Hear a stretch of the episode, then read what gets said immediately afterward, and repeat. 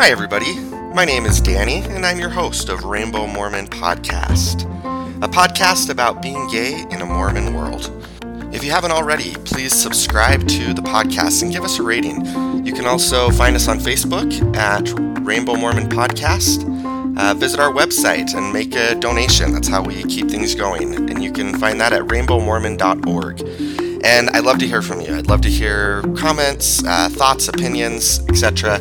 Um, please send me an email at rainbowmormon at gmail.com. Just a couple other things before we dive in. First off, I'm going to put this in the description of this podcast, but I'm doing some research about suicide in Utah. And right now I have about 700 respondents to a survey, and I'd like to get a thousand. I'm missing a few demographics that whether you fit in this or not, please take it. But if you do fit into one of these demographics, that's even better. But the demographics I need more men, I need more heterosexual uh, people, uh, people who did not grow up in Utah, and people who are not raised Mormon. So if you fit any of those, or all of those, uh, love for you to take the survey. If you don't, please take the survey anyways. I'd like to get as many people as possible to give us the most uh, comprehensive view of uh, what's going on with the suicide problem in Utah. So if you could do that, that would be great. And thank you. One other thing before we dive into today's topic. Uh, from last time, I had an email from a listener who was asking about, in, in there, I talked about the terms um, same gender attraction versus same sex attraction. He said, and I had mentioned that those are different, and he asked what if I could explain what the difference is. So I'd like to just start with with doing that. Talk about the differences of those. First of all, what what is that? Where did those come from? I don't know exactly where they come from, but that term same-sex attraction tends to be a term that is used in a lot of reparative therapy circles, and it's been used in the LDS Church a lot. And they used to say same-sex attraction some people are very they bristle to that term because it's typically used for those who don't want to allow being gay to be part of their identity, but just something that they experience. So, in a sense, it kind of pathologizes it.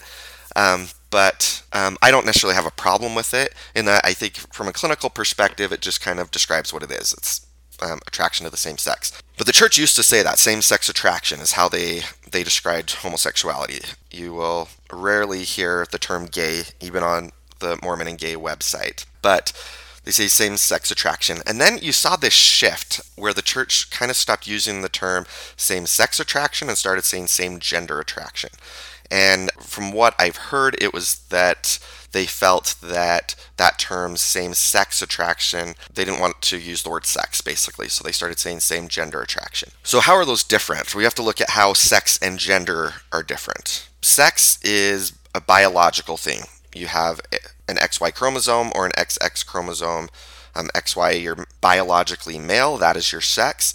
Um, XX chromosome, you're biologically female. And there are variations in that that I'm not going to dive into right now. You know, there are lots of people that are born intersex where it's not quite sure, but it's basically your biological uh, sex. That's what we're talking about with sex. Gender is more how a culture looks at being male or female what behaviors, what clothing, what responsibilities are assigned to each gender. So what what describes a certain gender is going to differ from culture to culture because it's not the same from one place to another. And so when we're talking about attraction, typically people who are gay or lesbian, the term same-sex attraction would more describe that because if we're talking about gender, um, gender is do I, I mean, stereotypically, if I am male, if my gender is male, then that means I'm going to dress in stereotypically masculine clothes. I'm going to play football. I'm going to do what is expected of me from my culture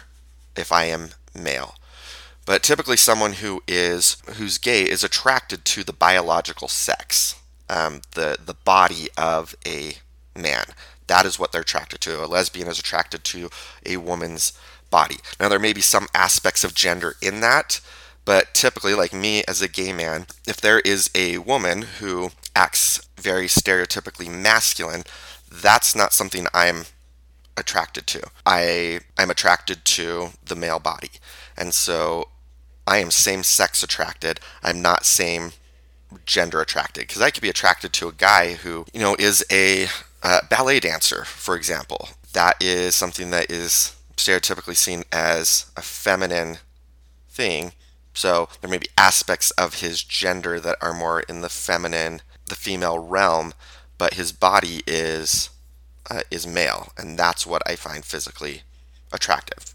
Um, so now there may be aspects of certain uh, qualities in a person, um, their gender that I might be more drawn to than others. But typically, when we're talking about a gay person, they are same sex attracted because it's the the body, a male's body that they find attractive. If it was just based on gender, then it would be a lot more about how the person lives their life that I'm attracted to rather than the physical physical body. And there are people who um, find that someone who's pansexual, for example, is attracted to people of of all different, basically regardless of sex, they're attracted to the person, um, regardless of that person is male, female, trans male, trans female, and they're attracted to just whoever.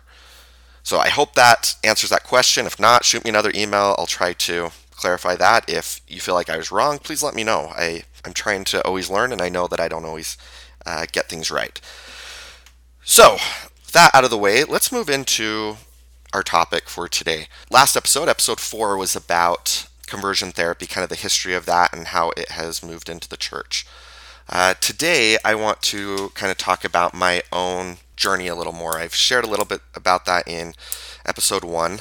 Uh, I want to go into a little more detail in in this episode, and mainly talk about my experiences with conversion therapy. Uh, so if you haven't listened to it, go back and listen to episode four. It'll give you some context to what we're going to be talking about here. I'm talking from my perspective, so this is going to be from a very male perspective, LDS gay male uh, perspective. So this might not fit you if you are a woman, and this might not fit you anyways. This is my experience, and so that's what I'm going to be speaking from. But it, my experience isn't far off from a lot of men that I, just people, not just men, but gay and lesbian people that I know who are raised in the church. So, so I'll share my experience, and hopefully that helps you understand a little bit better what that experience is like for people. Um, if your experience is different, I'd love to hear from you. Let's dive in. I was um, born in Provo, Utah. Um, my parents met at Brigham Young University. I'm a very um, LDS story. Probably a little different in that my dad absolutely loves BYU. Bless his heart. Love my dad. Um, he was a hardcore BYU guy. My mom, on the other hand, she had just moved to Provo after living in Africa for most of her high school here. She lived in a country called Lesotho in Africa. And so she was going through a bit of a culture shock coming back to the United States and especially at BYU. And she um, does not have a lot of fond memories of BYU. But they, they met, they got married, and started a family. I'm the second of four kids in my family. Um, I have a sister who's about three years older than me. Uh, but I was born in uh, Provo, Utah. And if you're unfamiliar with that, that's the city where Brigham Young University is that I mentioned, which is a, an LDS church owned school. From there, I'm just going to kind of skip forward to where things start to matter. As I got a little bit older, I um, I always connected really well with my mom. I love my mom. I love my dad, but just had a lot in common uh, with my mom. Uh, we've always connected on music and interests and those kinds of things, and I definitely have had connections with my dad. Those came we had started having a lot more in common as I got into my teenage years. Um, but as a young kid, I connected a lot with my with my mom. Spent a lot of time with her. Growing up, although my mom is has a bit more of a liberal perspective, you know, she's pretty open-minded. She's vegetarian, artist. Uh, we were still raised very um, LDS Mormon. We went to church every Sunday, so I've been doing that since I was a little kid. It's it's interesting in that I don't I don't believe it was ever explicitly taught to me that being gay was wrong. I don't ever remember hearing that in church, but that message somehow got to me. Um, my parents didn't speak badly about gay people. In fact, I remember one time in elementary school, some kids at school had been playing a game um, with the football. And I say this, and this is very derogatory, but I'm saying this so you know the context. But the game was called Smear the Queer. And I came home and I told my mom, she asked how my day had been. I told her that I played this game at school and I said it, what it was called. And right there, she told me you know, that's, I don't want you using that term. And I said, why? And she said, because it's not a kind term. It's talking about a certain group of people, and that's not very, very kind. And while that term has been adopted by the LGBTQ community, it at the time it was not. It was a very derogatory term for gay people. Um, I actually had no idea what it meant when she told me that. I just said okay, and I didn't say it anymore. I later learned what that that meant, and which is really cool that my mom, a conservative, growing up in a conservative state in Utah, an LDS woman, recognized knew what that was, recognized it was unkind, and corrected me. So thank you, mom. Um, I don't think she's listening, but thank you. So she's very open minded, and I was never taught that at home. My dad didn't teach me anything negative about gay people.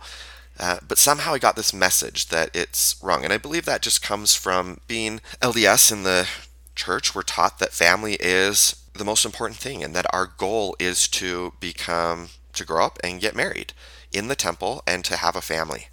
And that's always presented in terms of a heterosexual couple that we will grow up and marry the opposite sex and have a family with that person.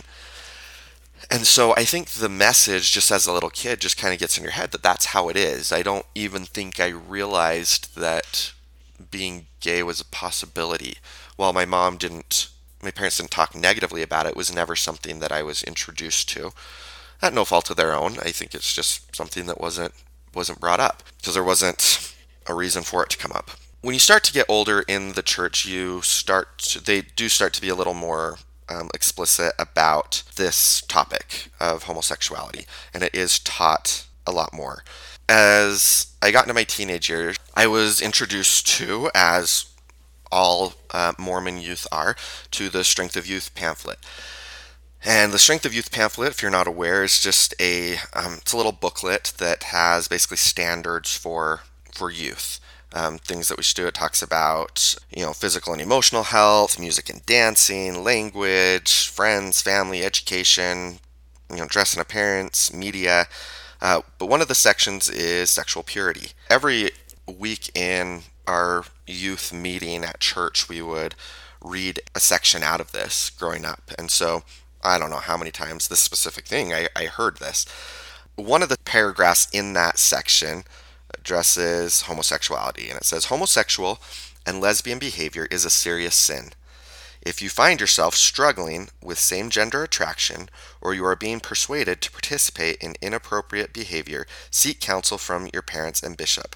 They will help you. Once again, there's not a, a ton, but I mean, the rest of these sections in here just talk about what a serious sin, sexual sin is, and that there should be no sexual interactions outside of marriage, that this is a sacred thing that we're able to to do. And so there's a lot of kind of um, really sex negative attitude that having sexual feelings it doesn't really even talk about how normal it is it just talks about stay away from it stay away from it stay away from it and then has a whole special paragraph about how homosexuality is a serious sin so we're talking about how serious of a sin sexual sin is and then basically homosexuality is the worst of those. So I know I got that message there, and then, you know, occasionally I'd hear it here and there, but it wasn't something that was talked real blatantly about. Other than that, just reading things, I don't know that I, it was ever said to me, but I definitely knew that it was wrong, at least from my, my religious perspective. Right about the time when most uh, people start experiencing you know sexuality i was right right there. About 13 years old, I know that I started having sexual thoughts and sexual interests, started having sexual dreams, things that are pretty normal for that that time of life. And I remember being kind of distressed in that it wasn't happening the way it was supposed to happen. I was noticing guys a little bit. And you know what? I don't even really remember having a you know, crush on anyone growing up, but I definitely know that I we had gotten the internet. This was back in, you know, early mid 90s and we had gotten the internet and I remember looking at um, just shirtless pictures of shirtless guys and things like of that nature online and really enjoying that and being confused. And I, I remember telling myself, like, I'm not gay. Like, I'm just. I was, and this was true, I was very insecure about my body as it was changing. And I just wanted to know that it was normal. And I actually would never let myself see anybody totally naked. Um, that was a boundary I had for myself. But I wanted to just make sure I was I was developing normally. Um, which, looking at adult models, is probably not the best way for a you know 13 year old to feel normal about his body. But that's what I thought, and I think I genuinely believed it. I didn't think I was gay. the The thought would cross my mind occasionally, but I would say to myself, you know what? I bet other people do this. And I remember having a lot of curiosity about my friends. Like, what do they look like naked? Like, and you know, is the way my body developing the same way that their body's developing? Just a curiosity in them and wanting to see that. And I think I I really felt that it was just me being curious about my changing body. So go up through high school. Still never had any interaction with a guy. I had a girlfriend in high school. Uh, we dated on and off from 10th grade all the way up until early adulthood. You know, I really liked her. We she was a great friend. I thought she was really attractive. But uh, looking back, and this I see pretty common in a lot of men I talk to when they when gay men talk about a woman that they're attracted to. If you ask them, at least I've seen this with Mormon gay men, and they say, you know, I'm really into this girl. They're trying to convince themselves that they're straight. One thing that you'll hear them oftentimes say is you say, well, what do you find attractive? and they go and they describe nothing below the neck. It's always about the eyes or the, the shape of her face, color of her hair, and maybe something about her skin, but never anything about her actual, you know, body, the shape of her body. It's very seems very innocent and very non-sexual. And that's how it was. And I remember when I was 16, from a lot of pressure from my friends, I had my first kiss, and it wasn't a bad experience, but I wasn't as into it as she was. It was clear after that happened that she wanted that more, and I would go along with it sometimes, but I just didn't have the desire for it. You know, it would be months and months in between kissing her. A lot of times I'd have to gear myself up, like it's New Year's Eve and you know, I need to kiss her at midnight. And so I'd gear myself up for that. But I, I still didn't attribute it to that. I, I saw it as, you know, I'm just a really good kid and I'm not interested in this. I don't want to look at porn and I don't want to do these things because I'm just, I'm a good kid. And, you know, I don't know why the other guys can't control themselves. Um, I can control myself just fine. And big part of that was is that I wasn't being honest with myself that I'm gay.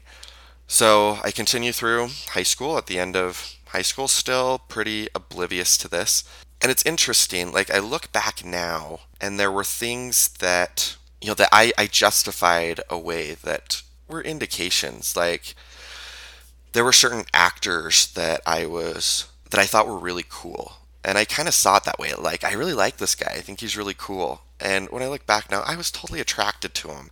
And this was at a fairly young teenage age. Um, I was really attracted to or thought was really cool. Omri Katz. Um, he's the guy from the Disney movie Hocus Pocus. And I was found myself really thinking Jonathan Taylor Thomas was cool. And looking back, it's I was I was attracted to them. And I really liked the movie Top Gun and I realize now it's cuz I thought Tom Cruise was really attractive. So there's these things that back then I just told myself, I just think they're really cool. And because I wouldn't let myself admit that I was attracted to them. But I went through high school still in a lot of denial. I had had thoughts that, you know, am I gay? But I would explain that away. About the time I was going on my mission, I was getting ready for that and I had my interview with the stake president to be allowed to go on my mission. And during that interview, one of the questions he's asked, and I still have no idea if this is a standard question. If it isn't, I have no idea why he asked me. I don't think I let on that I was that I was gay. Um, I didn't even know for myself, but maybe he picked up on it. Maybe it's just a standard question. But he had asked me, Do you experience same gender attraction? And he immediately followed that question with, Because if you are, you know how that, you could imagine how that could be a problem on a mission. So right there, I went into panic, thinking, okay, well, if I am, I'm not going to tell you because it sounds like you're not going to let me go on a mission if I tell you that. But I remember stopping and thinking and asking myself, am I? Am I gay? And honestly saying to myself, no, I'm not. And I answered that question and said, no, I'm not. And things went on. So I went on my mission. Things were all right. My mission was rough. And people talk about the best two years. It definitely was a it was a good two years. It wasn't the best two years. I dealt with a lot of depression. I was there during the 2002 Winter Olympics in Utah. That winter was rough. I was in the Netherlands where it's there's a lot of cloudiness and darkness in the winter. And everywhere I went, home was on TV because of the Olympics, and everyone was sending me pictures of all the cool stuff they're doing back at home in Utah during the Olympics. And I was depressed and lonely and homesick, and I couldn't speak the language and didn't like my companion, and it was rough. But for all, I fell in love with the Netherlands. I think it's an amazing country. I love the people, I love the language, I love the food. My favorite color is orange now, which I think stems a lot from living in the Netherlands where they love the color orange. But some other things that started to emerge for me were partway through my mission, I had a companion, really great guy, really got along with him, treated me really well, and I really liked him. He was a great friend. And I really felt, once again, looking back, there was probably a bit of a crush there that I didn't admit to myself. Just, and I, I don't think he was gay. Um, he was always writing to about 12 girls back at BYU, but and always talking about when he gets home the girls that the girl that he's going to marry and it's going to be one of these ones but and he got married pretty quick after getting home anyways he would put his arm around me he would he was just physical and not a sexual way but like you know I'd be laying on the bed and he'd jump on the bed next to me and sit close and talk and that was really exciting for me but at the same time I felt like I was the worst person in the world that I was aroused and excited by this. And on top of that, in the Netherlands, they are very uh, open minded, progressive people there. They were one of, if not the first country to legalize same sex marriages. And that was in the year 2000, right before I got there in 2001. And they they were proud of that. They were proud of the equality in their country. And because of that pride that they had in that, they weren't shy about it.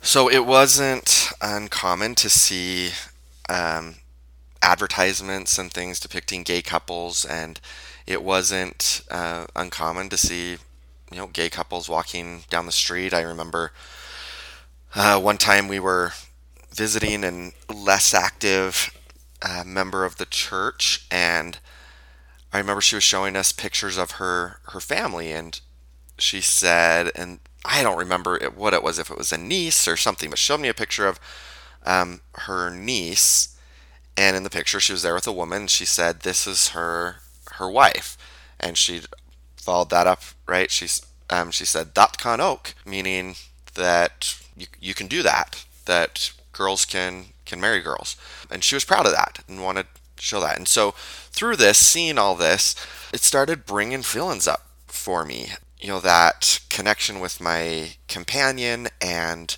feeling just seeing it around me and the acceptance of it and seeing that life could be normal. That way, I started having a lot of feelings. And, and that was really the first time in my life that I admitted to myself, you know what? I I'm gay. I was then feeling really bad. I was feeling guilty. I shouldn't be here on my mission because I'm gay. And I felt really, really guilty that I had enjoyed that physical connection with my companion. And I didn't do anything wrong. There was nothing wrong with what that connection. There was nothing, I didn't break any rules, didn't break any commandments. It was more of just a, this feels nice. And but I felt so guilty. I wrote in my weekly letter to the mission president, told him what was going on, and he actually never responded to that. And I remember the next time I had an in person interview with him, we had our interview and he was about ready to end it. And he said, Is there anything else? And I said, Well, did you read my letter? And uh, the truth is, I don't think he did read the letter, but he. I, I just went right on and told him what the letter had said, but I'm pretty sure he never read that. And um, I was terrified. I mean, I had stressed the entire way to that meeting. I was convinced that I was going to be sent home. And I didn't get sent home, but he wasn't particularly helpful. Just said, you know, basically work harder, pray harder, don't touch your companions, was the gist of, of what he said. And so I went on and tried to follow those rules, pushed this away, and tried to ignore it. Obviously, it was still there. After my mission, came home, got into school, and I just buried this, pretended like it didn't exist. I was going to school in Utah County, going to Utah Valley University, and uh, living with some roommates. And I, I met this guy who was a an amazing person. Became still is one of my my best friends we had met in a rock climbing class and we ended up being roommates. He had a place in his a place available in his a room available in his apartment and I moved in and uh, we I ended up getting a job at the same place he worked. It was at this outdoor backpacking camping store, and we spent every second together. We hung out together. We if sometimes we'd work together. We would go camping every weekend or go on some adventure. We hung out every night, and um, I just loved being around him. It felt really good to have someone who I loved being around, and he seemed to love being around me. But the shit hit the fan, and this girl got a job at the place where we worked, and he immediately, they worked one shift together, and he immediately they spent every second together. And I remember spending that first week just not even knowing what to do. I sat in my room every evening just completely depressed. Um, I didn't know what to do. I didn't know where else to go. I just I felt like my heart had been ripped out. And I didn't admit it then. I remember asking myself like, why are you acting like you got broken up with? You know, he's still around, he's still your friend.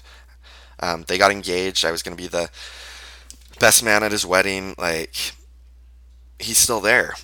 But I was devastated. And looking back now, I have to admit that I was in love with him. I didn't acknowledge it as that at the time. That went on for a while. I kind of got out of that slump, but I was still spent a lot of time alone. I was really depressed, and that was the first time since the mission that I really started facing this again that I think I'm gay. And for the first time in my life, I started viewing pornography. I was just alone, super depressed, and I, you know, gave it a try. Started with straight pornography. I still didn't want to admit that I was gay, but that very quickly just went to gay pornography. That added to the shame I was feeling about myself because now not only am I gay, but I'm doing this horrible, awful thing that is so evil and wrong. I hated myself.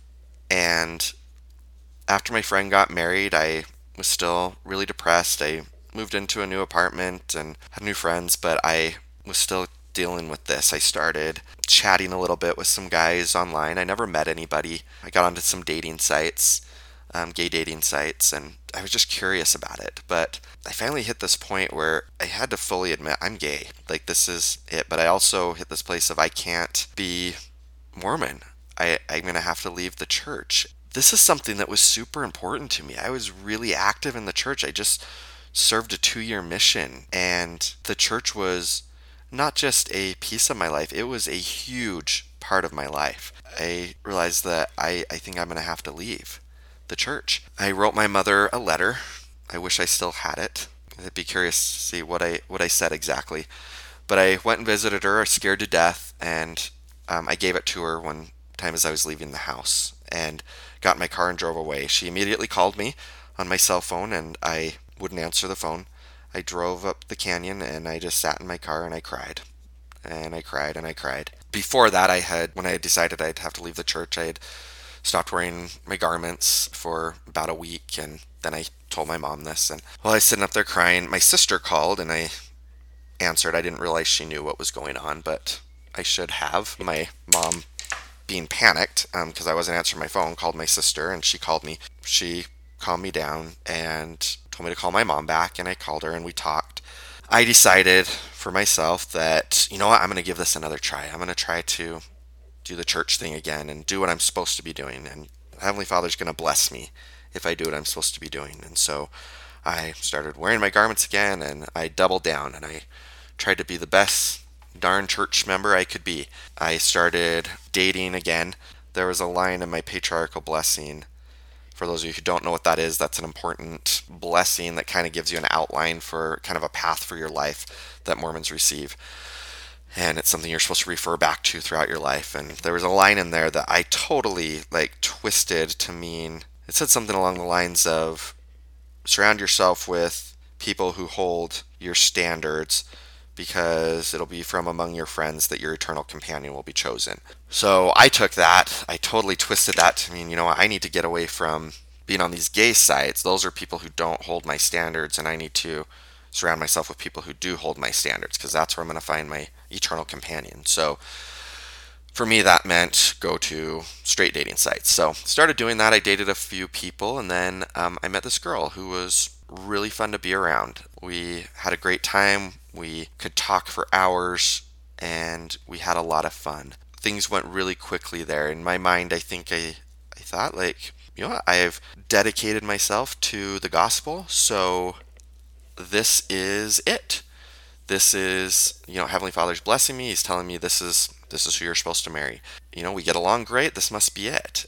Within three months, we were engaged. I did tell her about my same sex attraction, as I called it then. But we both naively just thought that if we did what we're supposed to be doing, that that wouldn't be a problem. Um, I don't think we really understood what that meant fully. So we got married about six months after we had met. Things were good.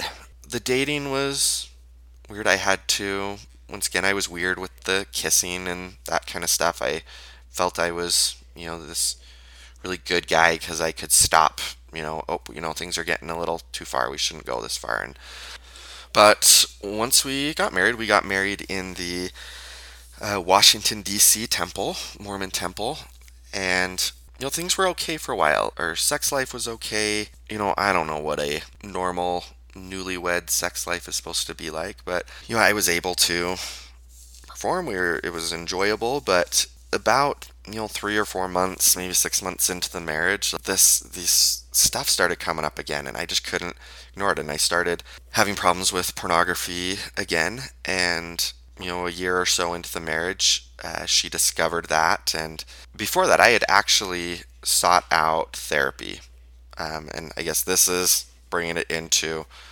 um, the conversion therapy. I went online and I searched for resources for, I don't remember what I was searching for, but basically unwanted same sex attraction.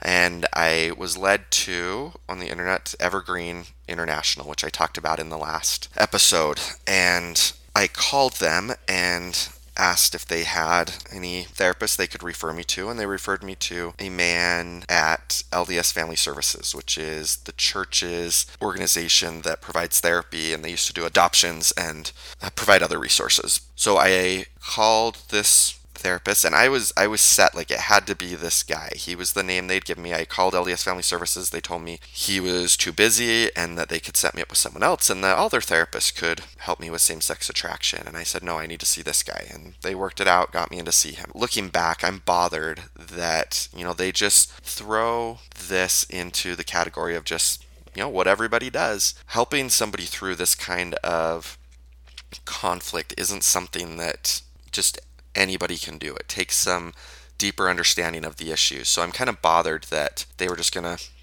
pass me off to whatever therapist was available. I had some awareness of it that at the time, which is why I was so set that I needed to be this guy. And he was great. Like, I don't think it was unhelpful. And I don't know that I'd put it in the category of full conversion therapy. I don't remember him saying we were going to try to change your sexuality. I think I had that in mind, that that was the goal, but I don't believe he ever said that. His goal was to help me with my goals, which were to stay married and to be able to have a good relationship with my wife. So we continued to work through things. And at this point, I had been telling my wife, she knew I was going to therapy, but she didn't exactly know the reason. And I had made something up that I, you know, I just had some stuff I needed to work through. So she didn't know exactly what was going on. I had mentioned earlier that she found out. And that happened. I came home one night and she had found that I had been it wasn't even pornography. I had watched a gay themed um, show on Netflix, and she had seen that. And that made it all come out, and I told her that I was having problems. So at that point, she started to become more involved in therapy, and we did some couples work, and I continued to address the pornography problem in therapy. But finally, it got to a point where I was feeling good. I felt like therapy was helpful, but I was still attracted to men.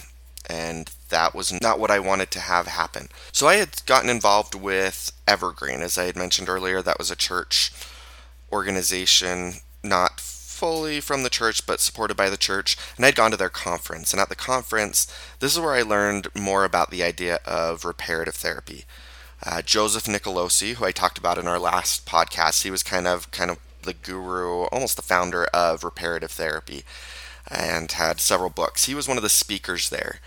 And he really pushed this idea. He, he talked about, you know, the experience of a gay man. In a sense, looking back, it's kind of like using what is the experience of most gay men. We have a commonality in that we're all gay. There's certain assumptions you can make, and those don't always fit for everyone, but they fit for a large majority. And typically, those are you know tend to be closer to their mother, tend to not be involved in sports, tend to be more friends with girls, those kinds of things. But he presented those things that these are the issues. And I'm hearing that and thinking, oh my gosh, this is my problem. I just have to fix these things. At that point, I had gone with my wife and we I opened up to my father and told him that I was gay. Because of this conference, I remember telling my mom that she needed to basically back off, and I told my dad that he needed to be more involved. Really, I, I kind of blamed them that I was gay um, because that's what I had been taught at this this event. But they were very supportive, and it was good in the sense that we we connected. I opened up with them, but I think it hurt things as well, and I'll get back to that. But also at this conference, there was another speaker who was David Matheson, who I've also spoken about. And he was a local guy. And I thought, this is the guy I need to see. So I actually terminated therapy with my current therapist and decided I needed to see David Matheson. I couldn't really afford to see David Matheson. He didn't take insurance and he was pretty expensive for the area, but I felt like I needed to pay this amount of money because I had to fix this to save my marriage.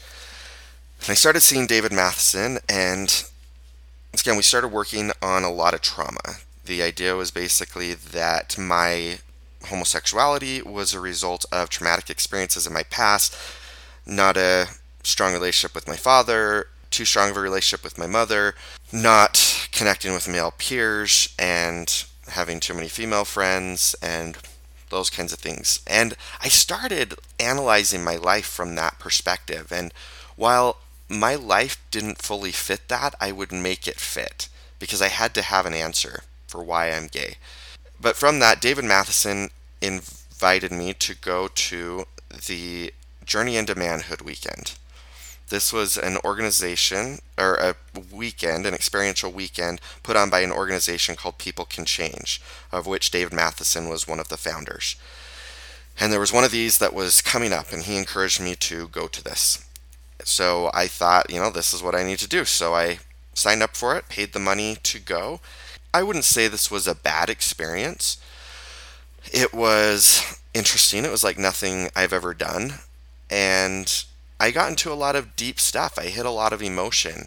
I don't completely disagree with these weekends. What I do disagree with is that they're presented in a way that, uh, from a very reparative therapy perspective, that if you can fix these issues in your past, if you can connect with men in a healthy, I say that in quotes, in a healthy way, then that will take care of your same sex attraction. If you can work through your body image issues, that will fix your same sex attraction. If you can disconnect from your mother, that will work through your same sex attraction issues. And this is done in a very experiential way.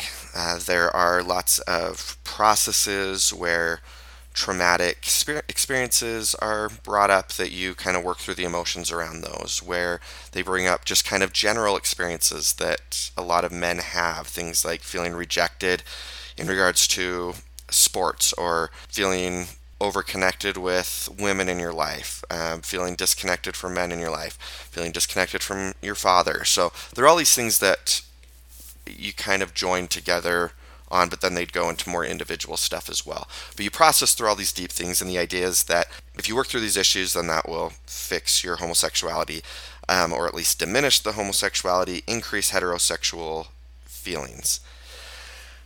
So I decided I'm going to go to this weekend. And through that, I met a lot of great friends. I did the weekend, and then I got really involved with this organization because it felt good. And I think for the first time, it felt so good because for the first time, I could just talk about my sexuality with other people who understood what I was going through. And I had never done that before. I had never spoken to another gay person, to my knowledge.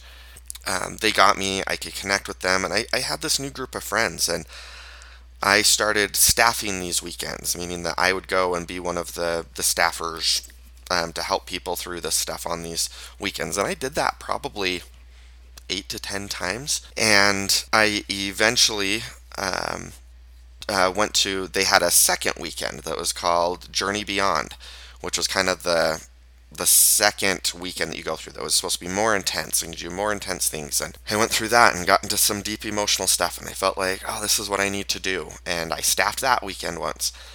And i'm going to talk a lot more specifically about these weekends in another podcast. I can't go into detail in this podcast or it's going to be super super long so i'm just going to do a, a special podcast about these weekends that will be coming shortly but at this point in my life this was what I was going to do. I was going to stay in a heterosexual marriage. I needed to make that work. That's what God wanted me to do. That was what was going to make me happy. According to everyone else, in these weekends, a lot of times it was taught that being in a gay relationship is not happiness. That those people who are in those relationships, they think they're happy, but it's not a real happiness. And I, I believed that. That's what I was being told. And I think in a lot of ways, I felt like this was really working. I felt like it was helping. And even though over time I kind of got to the point that this, I'm not trying to change my sexual orientation, I'm just trying to manage it so that I can stay in my marriage. Um, I think there was always a bit of me that thought, you know, if I can do this better, then I'll be able to fix it or make it go away one of the things was that if you know you're feeling attraction, um, you're feeling that really strong. You know, I want to go out and be with a guy. Then what I need to do is go have healthy non-sexual connection with other men. And I, I did this, and I'm not going to say it was bad. It was good to go hang out with my friends and to have some good connection and even some uh, non-sexual uh, physical connection. You know, arms around each other, that kind of stuff. And, you know, I would feel good with that and it would kind of settle that desire. But it never got rid of it. It felt good because I'm gay. I like being close to other men. That's what I I desire. That's why it felt good. But it wouldn't it would just kind of mask that depression, that desire for a very short period of time and then I'd need it more. So I just continued in this process, and it took a new level when David Matheson, who was one of the men who started the Journey into Manhood weekend, who was also my therapist, as I mentioned. I had since stopped seeing him, and I felt like I was in a good place and I didn't need to go to therapy anymore. I felt like I was doing well. I, at the time, and this had nothing to do with my sexuality, I was in school to be a therapist, a mental health counselor. And that was a lot. I had worked at a lot of youth treatment centers. I just loved being able to work and help people. I was working at the time in a youth treatment center, and David Matheson, I hadn't worked with him for two years or so, reached out to me and said that he was wanting to expand his practice and was wondering if I would like to come work for him. And I really did have a strong desire to, I wanted to help other guys the way that I had been helped. So I jumped on that and I went and I worked for David Matheson. At the beginning, there was still very much a reparative therapy leaning to the work that we did. It was never right out said that we're going to change this, but there was a lot of idea that we can diminish this, we can control this through doing certain things. And I have a lot of sadness that I felt that because I, I knew if I was really honest with myself, that nothing had changed. I was still gay, but I wanted so badly for it to to be working that I kind of convinced myself that it was working. So I worked with him for several years, and over time, his perspective started changing. He started working uh, a lot with a group of gay affirmative therapists, and they had come together to kind of try to bridge the gap between these two viewpoints. And through that, his perspective started to change, and the clinic's perspective started to change, and it went more to a an affirmative therapist's perspective. And so the perspective then came, and this is really the perspective that I still hold, is that we're not going to change this. That's not the goal. Now, if for your own personal reasons you don't want to pursue gay relationships, uh, we can work with you on being able to try to have the happiest life that you can have, but realize this isn't going to go away. And there were people who I helped to chose um, that were choosing to pursue gay relationships, and those that weren't, and but that kind of started to change. But I had still gotten involved in this um, kind of reparative therapy perspective. Now, uh, David Matheson left that clinic, and it was I was still working there with several other men. When I eventually came out and said, you know, I'm I'm not going to keep doing this anymore. I would I felt very much not welcome at that clinic anymore. So there was still very much a perspective that we help people who are following the Mormon perspective. Um, you know, one client, one client, one colleague said to me, "You might feel more accepted or more supportive if you went and worked at another clinic." My boss at the time, he made the comment about, you know, we, we have a lot of Mormon bishops that refer to us. Now we want to um, make sure that we're providing therapy that is conducive to those those beliefs. So, you know, I want to make sure that we can. You're still going to be doing that, and you know, I said, you know, I'm not doing anything different. I'm just choosing something different in my life. But it became more and more uncomfortable and hostile, and I eventually left and found a new place to work where I'm very, very happy and where I currently practice now, and I can still do what I'm doing, but my colleagues are very supportive of, of me in my life now. i will go into more kind of perspective as to that process for myself, that shift. But in general, what, how does somebody get to this point? Why do people find themselves in a reparative therapy situation? And I think to understand that, we have to look at the culture. Yes, reparative therapy oftentimes does not presented that it's coming from any kind of religious perspective. You know, people will see reparative therapists who have a very different religious background than themselves, but generally, I think it's something like 90% or more than 90% of people who engage in reparative therapy are doing it out of a religious purpose. Um, that's what it's driven by. That this behavior is wrong and oftentimes you'll hear them say, you know, I have unwanted same sex attraction or I'm not happy with my sexuality. And when you ask them, the reason why that is, is um, I want to have a traditional family, which, if you look, is coming from their religious upbringing. They say, you know, it's not what God wants me to do. I want to follow God's plan, and this isn't part of God's plan. So it's oftentimes very much motivated by that. And you think that someone who grows up in a culture where the idea of homosexuality is seen as an abomination, is seen as not following God's plan, that it is very difficult to want to follow that, even though it's what they deeply desire, they don't want to do that because it means abandoning a lot of things that are very important to them. Um, they're going to lose their their community, sometimes lose their family, or at least lose the way their family connections look. They're worried about um, losing friendships, not being welcome at church anymore, which for some of them, that's their social group. That's where they have always felt connected. That's their tribe. And so there's a lot of effort to make this go away. And when it's it's taught that homosexuality is not the way God made a person, it's easy to think that this can be changed and to do everything possible to make it change. If we look at President Kimball and what he said about it, it being homosexuality, uh, from the Miracle of Forgiveness, I read this earlier, but I'm going to read it again he says, after consideration of the evil aspects, the ugliness, and the prevalence of the evil of homosexuality, the glorious thing to remember is that it is curable and forgivable. The Lord has promised that all sins can be forgiven except certain ones enumerated, and this evil was not among those named. Thus it is forgivable if totally abandoned, and if the repentance is sincere and absolute. Certainly it can be overcome for there are numerous happy people who were once involved in its clutches and who have since completely transformed their lives. Therefore, to those who say that this practice or any other evil is incurable, I respond, How can you say the door cannot be opened until your knuckles are bloody, till your head is bruised, till your muscles are sore? It can be done. So, that right there, that's the perspective that um, a lot of these people are coming from in trying to overcome their homosexuality. Um, this is the prophet of the time, and this this book is still used very commonly. That if it's not going away, I'm just not trying hard enough. I just need to pound harder on that door. I need to wait till my knuckles are bloody and my head is bruised.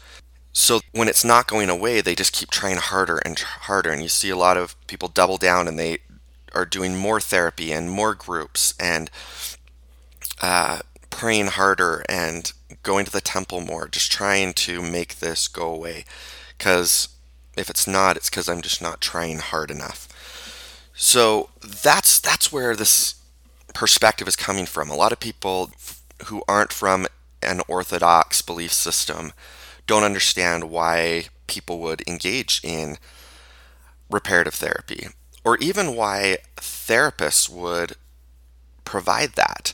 And what you have to see is that a lot of times these therapists are coming at this from that same perspective. It's a religious perspective, and if you're not religious at all, this might not make sense to you at all. But that's the belief. If I do this, then I'm promised it will change. I'm promised by the prophet that this can be cured. Therefore, it must be able to. So I'm going to keep doing this and keep doing this. And I'm even going to convince myself that it has changed. In reality, it hasn't so I think I need to go to more therapy or and that's where the therapists are coming from. Well, it can be changed, so we just have to work harder and they tell the clients that. And so I don't see all reparative therapists, and that's not to say not some, but I don't see all of them as being bad people. I see them as trying their best to to follow their religion in what feels right to them and not fully understanding that what feels right might not actually be right, and what they're told might not actually be accurate. And I think that this is really dangerous place for individuals to be. It's scary and it can be really damaging for people. So I'm going to end this podcast here. This has taken way longer than I thought, so this is going to be in even more episodes. I want to talk about my own experience of transitioning out of this, um, but I also want to talk about specifics of those weekends I talked about, the Journey into Manhood weekend, etc. But before I end today, I want to take just a second and introduce you to a couple of really awesome women. This is uh, Mary and Shelley. They are the hosts of the podcast Latter day Lesbian, which I think gives a great perspective of someone who has um, been in the church, um, similar situation to mine, but has now left.